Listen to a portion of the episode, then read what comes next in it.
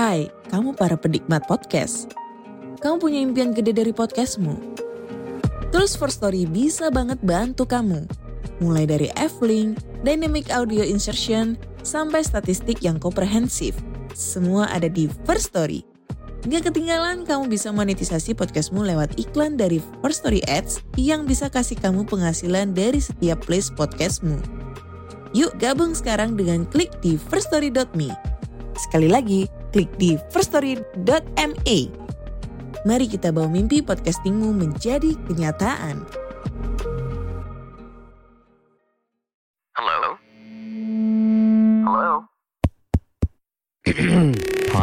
Network Asia. Halo semua pendengar mitologi santuy, podcast yang ngebahas mitologi dengan cara yang santuy. Apa kabar kalian semua? Senang bisa ngoceh ke kalian semua lagi dengan episode terbaru dari petualangan Jason. Minggu lalu episode kita berakhir saat Pelias hendak menghampiri pemuda bersendal satu yang mampir ke Iolcus. Dan kita akan lanjutin cerita hari ini dari sana. Anyway, tanpa banyak basa-basi, mari kita lanjutkan cerita petualangan Jason. Selamat mendengarkan.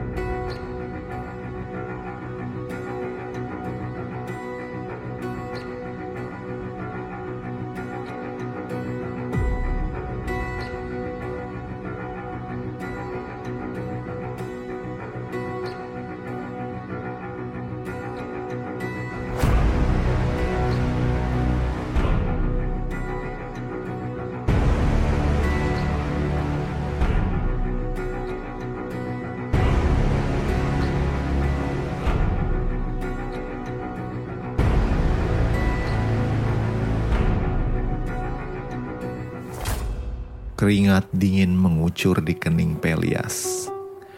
Tak diduga olehnya bahwa ramalan Oracle beberapa tahun lalu yang dianggapnya asal-asalan ternyata jadi beneran.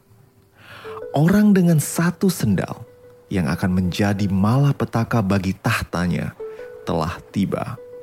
Dan Pelias tak bisa sembarangan menyingkirkannya. Sang pemuda datang ke Iolcus dengan status tamu dan haram hukumnya bagi seorang tamu untuk dicelakai. Zeus bisa marah karena hukum senia atau hukum perlindungan terhadap tamu adalah hukum yang sangat sakral dan tak boleh dilanggar. Pelias belum mengetahui identitas tamu tak diundang ini. Namun ramalan Oracle dan juga status tamu si pemuda membuat Pelias memutar otak untuk menyingkirkan si pemuda yang jadi ancaman ini. Pelias yang parno terus berpikir, apa yang akan dilakukan oleh cowok yang katanya gagah dan pemberani ini. Tanpa diketahuinya, sang pemuda adalah keponakannya sendiri. Jason, putra Aeson yang tak pernah ia kenal. Pelias dan pasukannya sampai di Agora dan mendapati si pemuda tengah ngobrol sama cewek-cewek yang terpukau oleh SSI dan juga wajah tampannya. Jason bahkan tak memperdulikan kedatangan sang raja dengan rombongannya yang megah.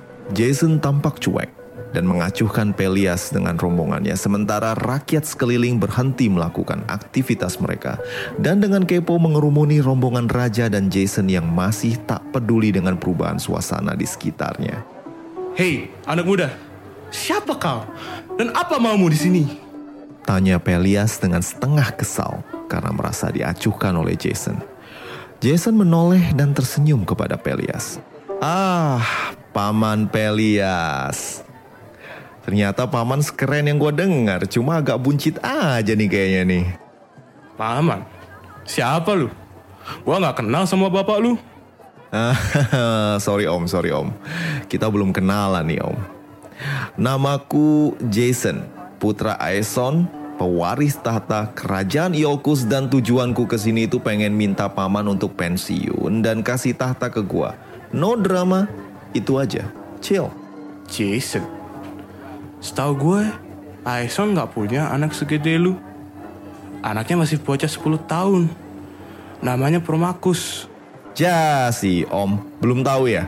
Jadi om, waktu om ngepung kota, mamaku tuh buru-buru ngirim aku ke Gunung Pelion biar dititipin sama Pak Guru Kiron. Dan biar episode ini nggak kepanjangan, gue gede di sana dan sekarang gue pengen balik ke sini dan gue pengen minta tahta gue balik. Gua pewaris resmi, so om pensiun aja dah. Pelias kemudian diam sejenak sambil berpikir. Dirinya sudah kecolongan dengan lolosnya si bayi Jason. Dan ternyata kini dia datang dalam wujud dewasa dan meminta tahta. Mesti ngapain nih? Ditangkep atau dibunuh? Gak mungkin. Jason adalah tamu di negerinya dan mencelakainya berarti mendatangkan bencana dari para dewa untuk dirinya. Memberikan tahta? Oh, no way. Pelias nggak perang-perangan dengan Aeson dan berhasil hanya untuk bertahta sebentar doang. Pelias berencana mendirikan dinasti dan menguasai Iolcus selama-lamanya. Dan dasar Pelias si licik, dirinya pun kemudian berhasil mendapatkan satu ide brilian. Ide untuk menyingkirkan Jason tanpa menumpahkan darahnya dengan tangannya sendiri. Jason, paman ngerasa paman emang sudah tua dan waktunya paman pensiun. Paman bisa saja kasih tahta ke kamu. Tapi paman butuh tenaga dan bantuanmu. Oh, bantuan apa om? Kalau bisa mah gue kerjain, bilang aja. Jadi gini, kau tahu cerita soal sepupumu Prixus kan? Oh tahu dong om, yang pergi ke Kolkis naik domba emas kan? Iya. Belum lama ini dia meninggal dan sejak itulah kerajaanku, eh salah, kerajaan kita sekarang kena wabah bencana kelaparan dan tanah jadi tidak subur. Jadi paman, eh om, eh uh, sama aja kali, om sama paman. Pergi ke Oracle dan nanya soal ini. Dia bilang, kerajaan kita dikutuk dan hanya dengan mengambil kulit domba emas di kokis dan membawanya ke kulit Hera, maka kutukan kerajaan kita bisa diangkat. Ya gitu deh. Sebenarnya sih om kepengen pergi sendiri, tapi om udah encoy udah tua, ini nggak kuat. Pelias berpura-pura goyah berdirinya, dan seorang prajurit bahkan membantu memapahnya. Pelias tahu kalau Jason mungkin tak akan percaya akan akting lemahnya. Namun ya namanya juga usaha. Dia percaya syukur, nggak percaya ya udah. Tapi Pelias yang lebih berpengalaman soal tipu menipu tahu kalau Jason pasti akan menerima usulnya. Bukan karena ketipu, tapi karena dirinya melihat keberanian dalam mata sang pemuda. Mata yang pernah dilihatnya di sosok Aeson, yang walau tahu dirinya tak sanggup mempertahankan kerajaannya, tapi tetap bertempur dengan tangguh.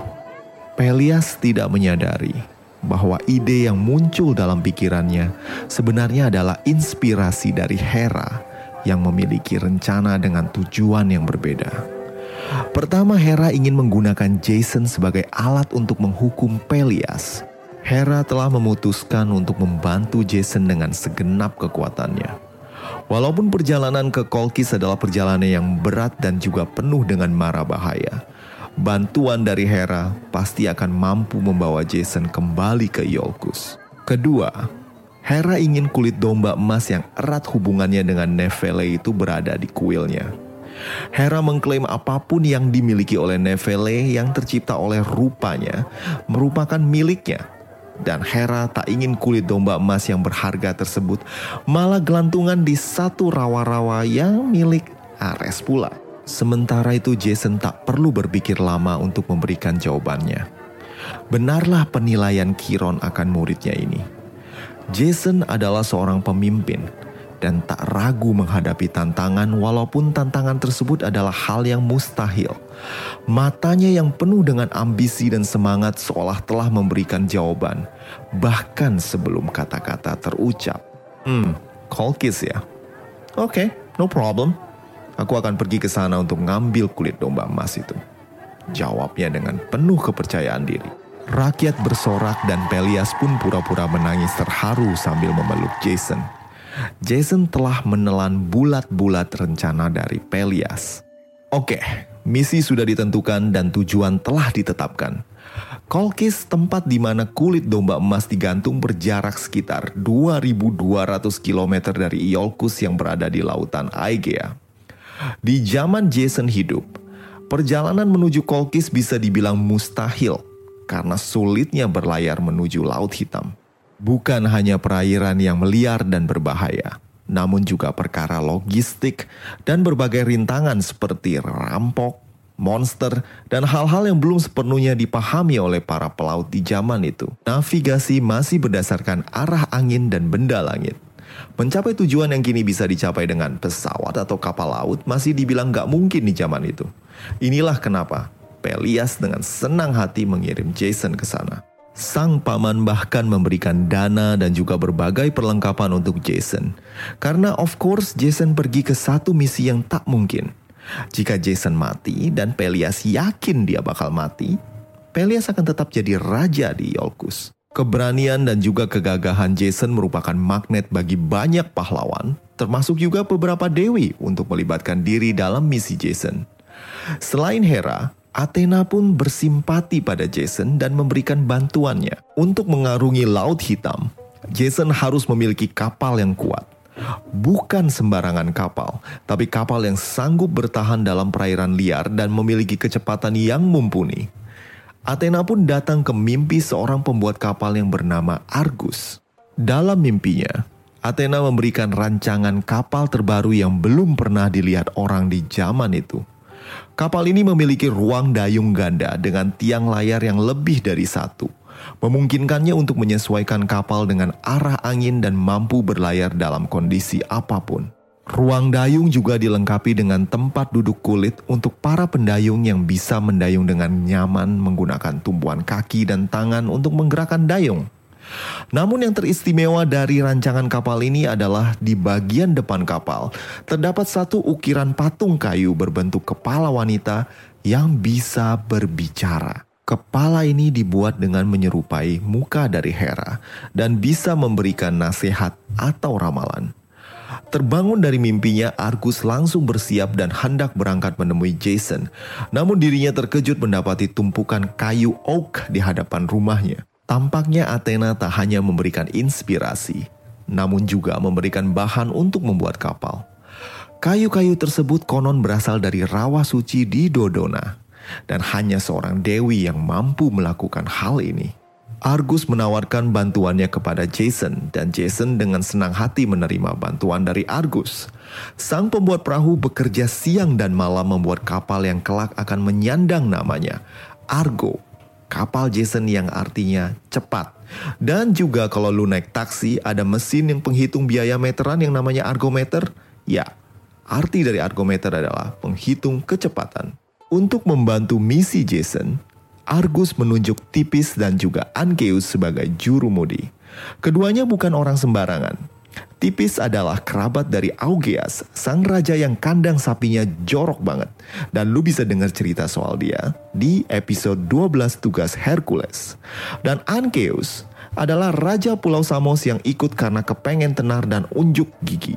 Athena sendiri yang memberikan petunjuk kepada kedua juru mudi ini bagaimana mengoperasikan kapal paling keren di zamannya ini. Sementara itu Jason mengumumkan kabar ke seluruh Yunani tentang misinya dan niatnya untuk merekrut pahlawan-pahlawan dalam misinya.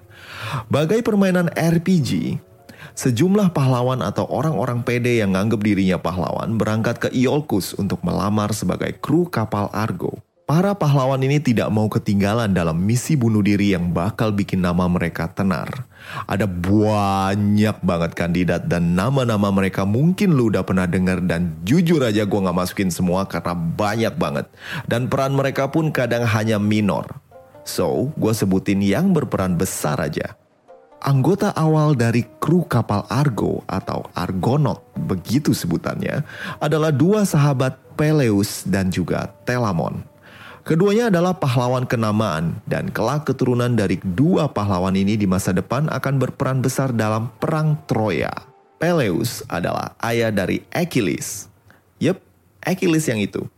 Dan Telamon adalah ayah dari Ajax, salah seorang muscle tank dari pasukan Yunani di perang Troya. Nestor, salah satu penasehat di Perang Troya, juga ikut dalam ekspedisi Jason. Dan melalui ekspedisi inilah Nestor mempelajari banyak hal tentang realita pertempuran dan merupakan aset yang sangat berharga di Perang Troya. Peleus dan Telamon juga bersahabat dengan pria paling kuat di mitologi Yunani. Siapa lagi kalau bukan Hercules. Dan walaupun Hercules saat itu tengah menjalani 12 tugas dari sepupunya Orestes, dia ikutan juga dalam ekspedisi Jason. Mungkin karena diajak Peleus dan Telamon dan kalau diajak temen terus nolak kan gak enak ya bro. Jadi dia ikut aja. By the way, Hercules juga membawa serta seorang pemuda bernama Hilas yang menurut gosip adalah teman dalam tanda kutipnya Hercules. Udah, gue malas kegibah. Lanjut. Hercules yang ngira misi ini adalah semacam cruise full action kemudian ngajak adik iparnya juga yang bernama Polyphemus. Sementara itu Meleager, pahlawan utama dalam permisi perburuan babi hutan Kaledonia juga ikutan. Kehadiran Meleager ditemani oleh dua sepupunya yaitu si kembar Castor dan Pollux yang juga merupakan saudara kandung dari Helen of Troy. Sepasang kembar yang lain juga ikutan, Calais dan Zetes.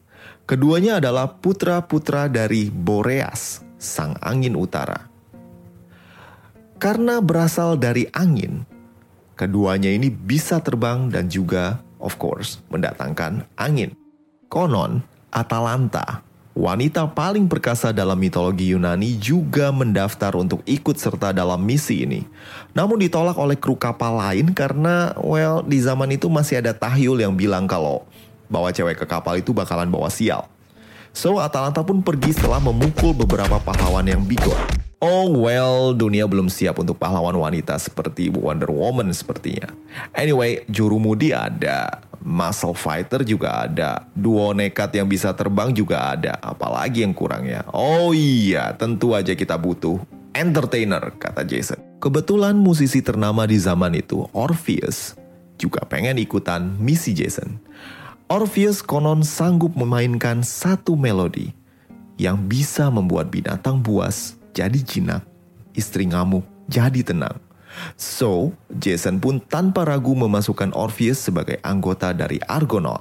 Oh, by the way, Piritos, sobat dari Theseus juga ikutan misi ini karena dia demen petualangan plus dia juga keturunan Ixion yang punya andil dalam penciptaan Nefele. Wah gila. Banyak banget ya namanya. Ini belum semua loh. Dan daripada lu bingung ntar Gue akan tambahin nama kru Argo seiring dengan jalannya cerita. Kebanyakan dari kru kapal Argo adalah pahlawan dan juga keturunan dewa.